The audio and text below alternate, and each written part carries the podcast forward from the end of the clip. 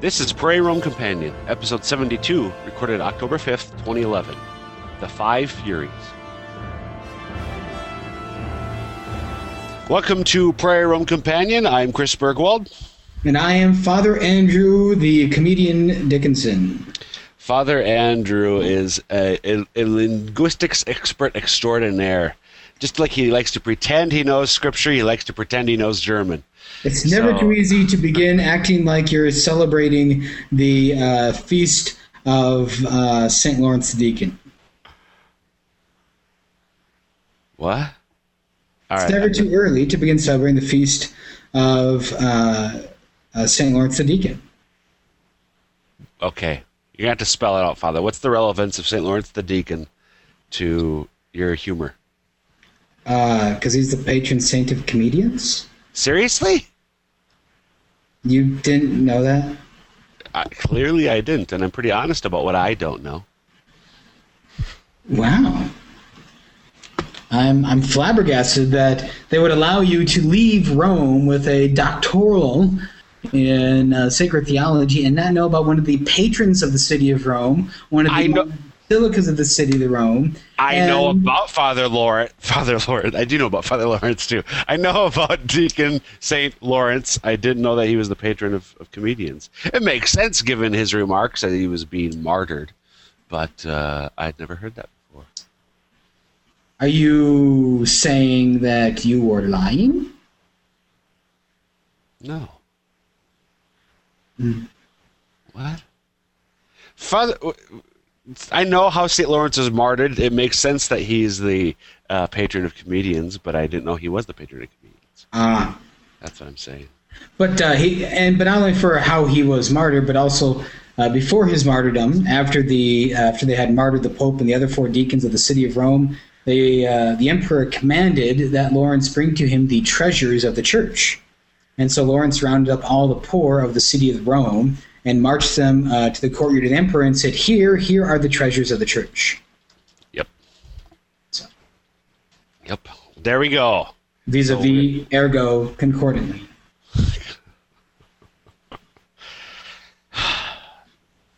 So anyway, are you done? Are you done? Can I go on? Uh, I'm kidding. I'm kidding. I'm joking. St. Lawrence, come on. So for, uh, last week's podcast, as as you might recall, um, we we discussed um, Jay's book, "What We Can't Not Know." Um, I, By the way, I met someone on Friday night who could pronounce his name.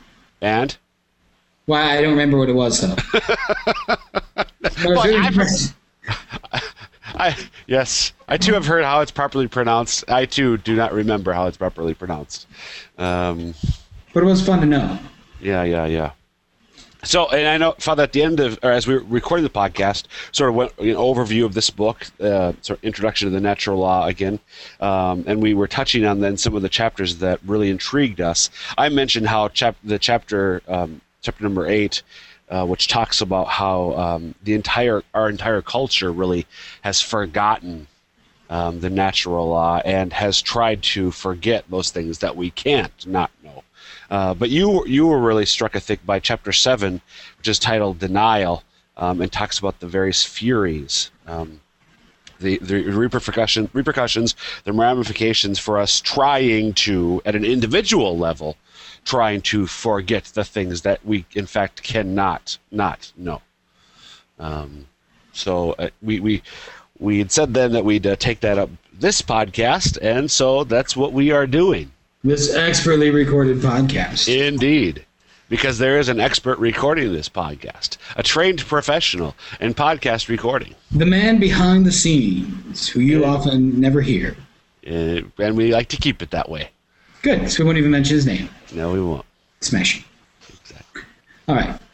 So we're going to go on to the five furies now. Yes, yes, yes. So uh, he, uh, when we talk about the denial of the natural law, you know, so I, th- I think this becomes one of the arguments that we experience in our culture. People say, well, if, if it's so obvious, right, if it's really what we can't not know, then how is it that it seems that so many people don't know it, right?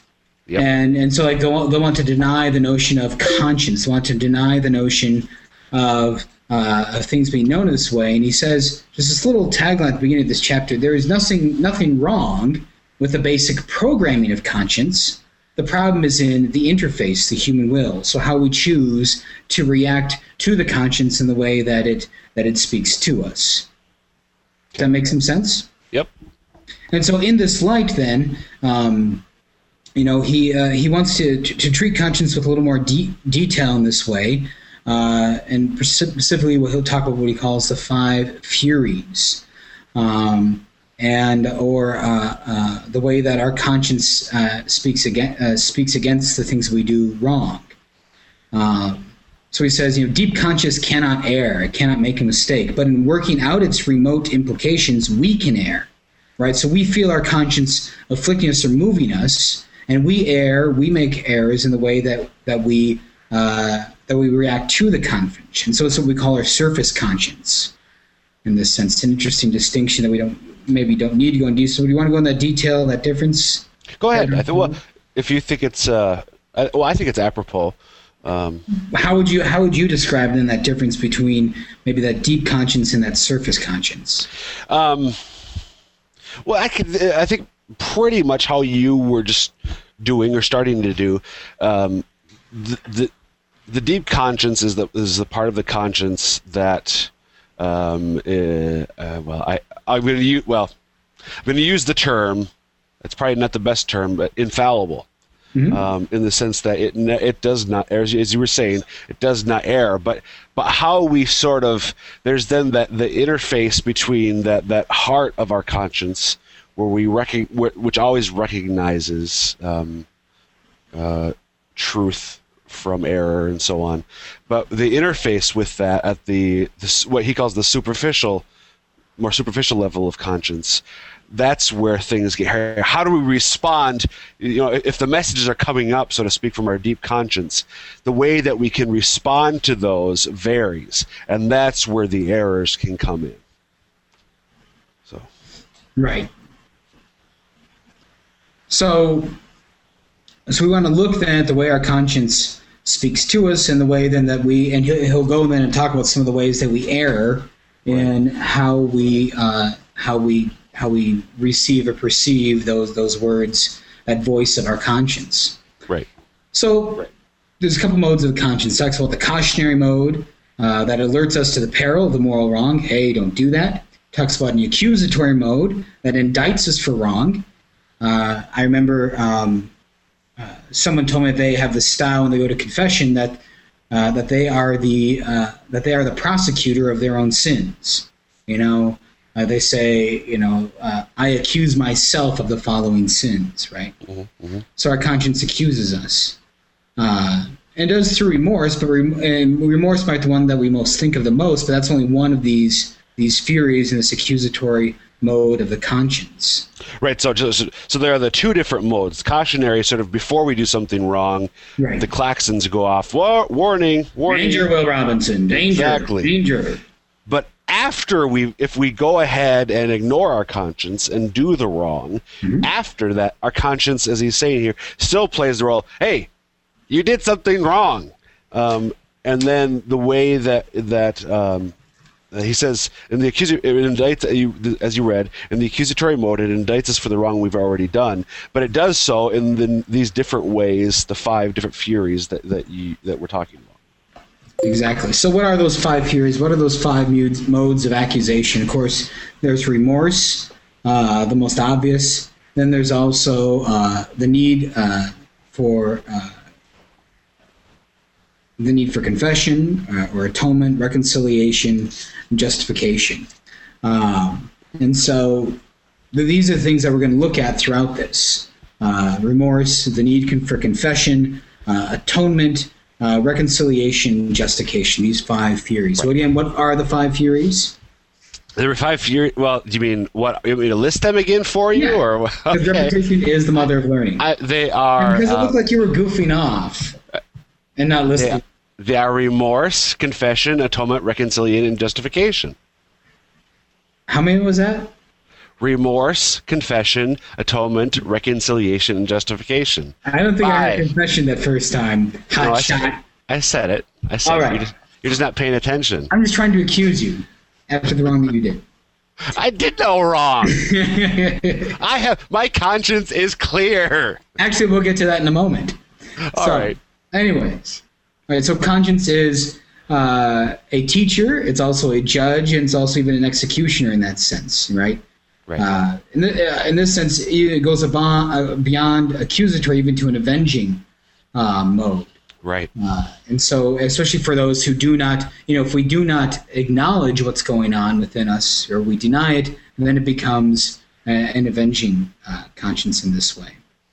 Uh, so, right, we have the remorse, the confession, the atonement, the reconciliation, and the justification. Right. So, how do we experience, how does remorse then get twisted if we do not acknowledge, and how do we see that twisting as we do not acknowledge the evil that we've done, as we live in denial of what we can't not know? Is that a rhetorical question, or do you? Question. uh, it- Dear listeners, I apologize. Uh, and I think we touched this on a little bit last week. Just the irony of the fact I've done something wrong.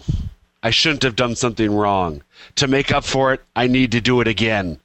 So to punish myself, so to speak, where this remorse gets twisted this way, we commit the wrong again because we know it's bad for us. So we punish ourselves by repeating the thing that our conscience was accusing us of to begin us, us of to begin with. Right. So our efforts to dull the ache by not thinking about it may work after their fashion, but they also make repetition more likely. Remorse, then, especially being for someone in all these furies, especially for those in denial that they did something wrong. Right. So it makes the repetition of the action more likely.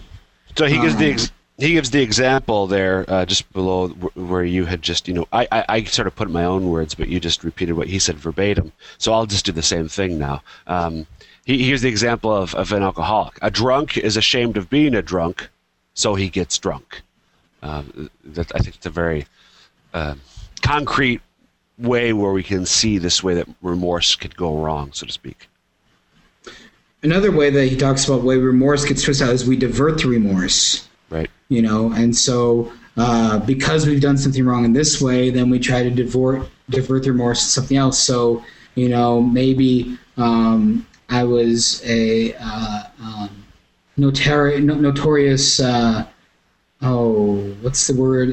It's an l it's an l word for a guy that's uh, womanizer lothario? The word? I don't, oh, okay. Trying to expand your vocabulary. I'm, well, So to I'm tell me, you have to tell me the word if I'm if I'm going to use it. It's stretching you. Pop quiz, hot shot. So, uh, I believe it's Lothario, though. Maybe our technical consultants can look this up for us. Um, but the, so the notorious womanizer who's pressured uh, girlfriends and lovers into abortions, you know, because he feels remorse about that, he's always seeking to, uh, you know, maybe oppose war, capital punishments. I don't eat meat, you know, whatever it might be. All those poor defenseless animals. Um, actually met a guy in college uh, who was opposed, uh, and a gal in college who they were opposed to uh, people wearing uh, prophylactic contraception because it inhibited uh, the spermata from freely swimming and interacting, uh, but they were proponents of abortion. what? Yeah, yeah. So they uh, uh, uh, they were opposed to prophylactic contraception because it impeded the sperm. I heard. from- I, I heard you. yeah, yeah, yeah. They were also were vegans as well, but they were abortion abortionists. I mean, they, they, they promoted and thought abortion was perfectly fine. And so I just don't know. It's you know it's it's it's, it's a dissonance like that. It's a diversionary um, difference. They talk about how some people like you know the pill uh, uh, abortion in that sense because it feels more like a natural miscarriage, even though there's more danger of complications, all sorts Right. of things. But for them, it feels like it's just a normal miscarriage, even though they instigate it. Right. So- Or even, and I don't know if it's in this context or maybe somewhere else where he talks about they want to punish themselves um, right. for the abortion that they're committing. These women, it's got, the conscience at that superficial level has gotten so twisted that they want to punish themselves by having an abortion that's more painful. Um, Yeah. I, I think he gets into that later with with some of the other Furies. But anyway, Definitely. We're also then trying to um, uh, cover it over then with uh, drinking, drug use, things like that. We try to cover up our remorse, whatever that sin or mistake might be, as, as it keeps, especially a larger one keeps growing. As in we, you know, we see this in the movies all the time. You know, uh, or or actually uh, Edgar Allan Poe, uh, The Telltale Heart. Right? Have you ever heard? Uh, I've heard of it, but I, honestly I don't know the plot details. right where the guy uh, uh, kills someone and in his head he hears the man's heart beating on the floor of his house boom boom boom it just gets louder and louder so he does all these things to try to cover it up and it drives him insane and so so the second uh, the second fury then is uh, confession right you know that we want to you know uh, when we've done we've done something wrong um, we have a we have a need to go and tell those in authority that we've done it wrong, and it's part of the way our conscience works to seek that atonement. And when it doesn't work, we deflect it to other ways. Okay. Um, you know, we so we're driven to get the details out of our chest to anyone but the one who can bring us forgiveness, right? To tell the details to anyone. Um, and we, we admit every detail. We get scandalous about the details, except to the fact that it was wrong. You know, in confession, you know, I don't, I don't need all the details, right? Just give me the facts. Exactly. Okay, I don't need to know the details of how exactly it was you were gluttonous, right? Yep. Oh, Father, it was five packages of spaghetti and three cans of Prego, and I boiled the spaghetti for thirty minutes. you know, right? I don't need those details, whatever the sin might be. All you need to say is, I was gluttonous. I committed adultery. Uh, you know, I, whatever it was, just give me the detail, or just give me the sin. That way, and I'll forgive you. You know, all it needs is n- n- name of the sin and the number of times you did it. Right. And so, but we see how that gets kind of uh, split out in that way. But the, just, to, just on that though, I mean, maybe I, isn't there a di- distinction though? Um, I mean, doing that in the confession, he, he gives the example of like Jerry, Jerry Springer, where we see in our culture. I mean, if you're going to do it, I mean, to me, doing it in the confessional isn't as unhealthy as it. Of course, Jerry of Springer. course, there is because there in the confession you are admitting it's wrong, whereas in Jerry Springer you admit everything about the action except for Except, yeah, you Except go for on. uh, except for that, what you did was wrong. oh yes, Did I Right. interrupt you there inappropriately? No. I apologize. Okay, no, I, I just want to make sure you spoke it gotcha. right. Um, you know, um, so just talk about different ways how this is that's attractive to us in our culture, though, right? This sort of uh, false, uh, these false confessions are are attractive to us, though, in, in our sinfulness, and uh, and we'll talk about this a little bit in the idea of the fury of reconciliation, um, of of finding that group of fellow sinners Right. um, you know, uh, uh, normal human beings are more modest about their personal affairs, especially before strangers. But the crucial point about confession is that when it is not in the service of repentance, right, confession to receive forgiveness, it remains in the service of sin. And to see it more clearly, we must understand uh, another kind of displaced confession confession as advocacy. So, where the person admits all the salacious details of what they did wrong, but solely for the fact of trying to normalize the evil deed. Right. Yeah, later he says, The astonishing thing is that confession can be used to advance an immoral cause. I know they say so and so is wrong, but it must be right because I suffered so much from not doing it. Right. So again, how we get it completely twisted around in our in our minds. But but precisely because I mean, but it speaks to its true power and its true reality that it can be such a powerful foe. In that sense, Right. there is something latent and real and true about it because it is misused in this way. Right. Right. So, Okay. so let's go on to the third fury, atonement. Right now, this uh, the power, uh, the atonement. This fury gets its knowledge from gets its power from our knowledge that a debt must be paid in somehow. That we've done a wrong, we're in debt, right? And so, um, so must do what we need to do to try and relieve to make that right. Um, so we see that in you know the secular humanism of our day in many ways, right?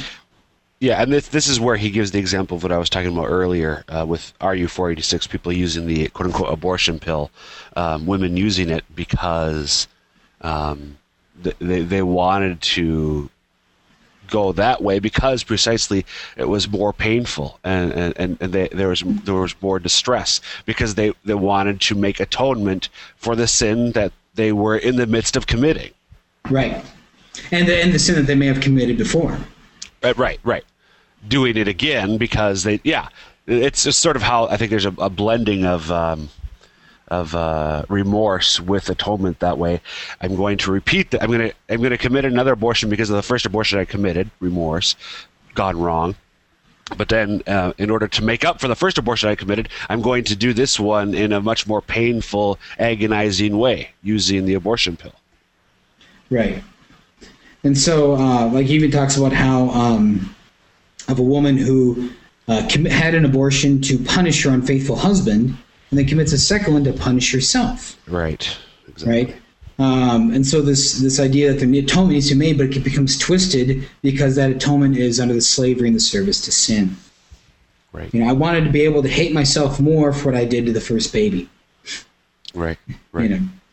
Uh, and so that's uh, just the power of these of our conscience in this way and how it's become twisted. We really do need a guide to untwist it in this sense.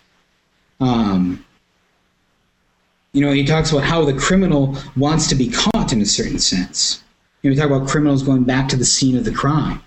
I, uh, um, he uh, he looks at uh, uh, Budziszewski looks at uh, Dostoevsky. You know, legal punishment inflicted for a crime intimidates a criminal infinitely less than the lawmakers think, partially because he himself morally demands it. Right. You know, he morally demands that he be punished for the crime. You know, part of him wants to escape, but part of him wants to be caught because he knows it's wrong. You know, and may begin committing the crime more carelessly in order to be caught. Right. Yeah, he gives the example there too of, of cutting, mm-hmm. uh, binging and purging, um, ways that we uh, our conscience um, accuses us, and that we, in a in a twisted way, respond. So then the fourth fury of reconciliation, right, where we we try to restore the bonds we have broken, right? Because all sin. Uh, Peter Kreeft talks about sin being like pollution. You know, I pollute the, I, you know, I put out a puff of pollution in the air in some way. It spreads out and affects everyone. Maybe in parts per million, parts per billion, infinitely small, but they stack up. In the same way, our sins promote, uh, uh, corrupt our common spiritual atmosphere, and so we have a need to repair them. You know, thieves seek out thieves. Drunks seek out drunks. Molesters seek out molesters. You know, and, and these these bonds are counterfeit. They aren't real bonds, but um, they seek to in some way form them because uh, they need them. Right. Right. Yeah, he gives the, and then, it leads to. Um, he says, "Nothing bonds the group like mortal sin, or so it seems." Um, and so those who uh, he says he gives another example. Um, the need for reconciliation also explains why movements for disordered sexuality, homosexuality, uh, pederastic, sadomasochistic, cannot be satisfied with toleration, but right. must propagandize, recruit, and convert. They don't suffer from sexual deprivation partners are easy to find. They suffer from social deprivation because they are cut off from the everyday bonds of life. They want to belong. They want to belong as they are. There can only be one solution. Society must reconcile with them. Right. Instead of them being reconciled with society because they're in such a denial and gymnastics that way. Uh, there's that great, great quote that he has here um, of uh, John uh, Thomas Newman, right? Uh, you know, uh, you want, in a sense, you need actual acceptance, open approval. If you cannot convert your critics by argument, at least by law, you can force them to recognize that your course is the course of the country, is the course of right. By law, you change what right is. As we talked about in our last podcast, the you know the sophistry of our day. Exactly. And so, um, number five. Justification, right? To make something right, to show that is just, to maintain that is just, or sadly, to feign that it is just. Right. You know, the the make something just and to feign that's just are exactly the opposite, right?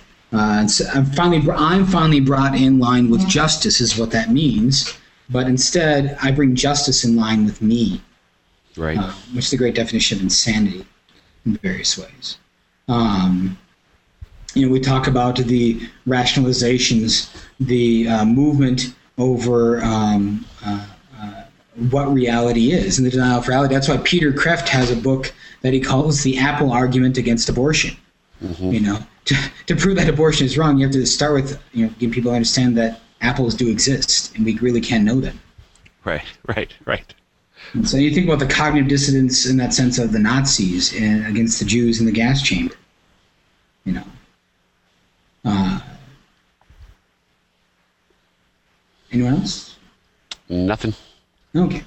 Uh, you know, we uh, that way we confused everything, and so then we tried to make it into that thing. You know, we've uh, over-aggrandized, in a sense, sexual pleasure, and now we try to make sexual pleasure the sole measure of happiness Right. right? Uh, comprehensive happiness had to be confused with sexual pleasure. Sexual pleasure, moreover, had to be asserted not just as a good, but as a right, so that all the moral force of justice could be conjured on its behalf. My right implies your duty. And so. Hmm. But it's, uh, it's, it's, it's, it's very interesting you know, as, we, as we go and we look at these things, the way that we see that our, uh, our conscience is working. Conscience isn't dead, it's just getting being used in the service of sin because we didn't know how to use it otherwise. Exactly. So finally, just maybe to sum up on conscience and the purpose of the conscience is the uh, the greater purpose of conscience is not to inform us of a moral truth, but to motivate us to live by it. And so we can't just trust the conscience in that sense. For most of us, at some times, for most of us, at most, for some of us, at most times, guilty knowledge is not exhortation enough. Drastic measure becomes necessary. Driving life out of a kilter is, so to speak, the exhortation of last resort, and that's what deep conscience and the Furies can do. Right. They, I mean, the, the uh, uh, I don't know. That's uh, in a sense, it's like the argument, arguing from absurdity. Okay, if you're not going to wake up um, to what you're doing, I'm going to make life really miserable for yourself. This is what this is what what, what we do. I'm going to make life miserable for myself. Um, so hopefully, I will wake up. That's what our conscience does. Exactly. So, very powerful and a good book, uh, by Jay Budziszewski. Recommend anyone and everyone to uh, to buy it. Indeed. Um, uh, so, uh, yeah, there we go. I, I agree. Buy the book, read it, study it. I think there's a study guide for it you can get too. And tell them Prairie Room Companion sent you. It'll get you zero percent discount. yes, indeed. 0%. All right. Thanks, Father. Thank you. And if anyone have any book recommendations or something for us to read or to talk about in future Prayer Room Companions, do contact uh, Dr. Chris Burgwald at cburgwald at sfcatholic.org. Dot org, indeed. All right. We'll be back with next week with another episode of Prayer Room Companion. Thanks. God bless.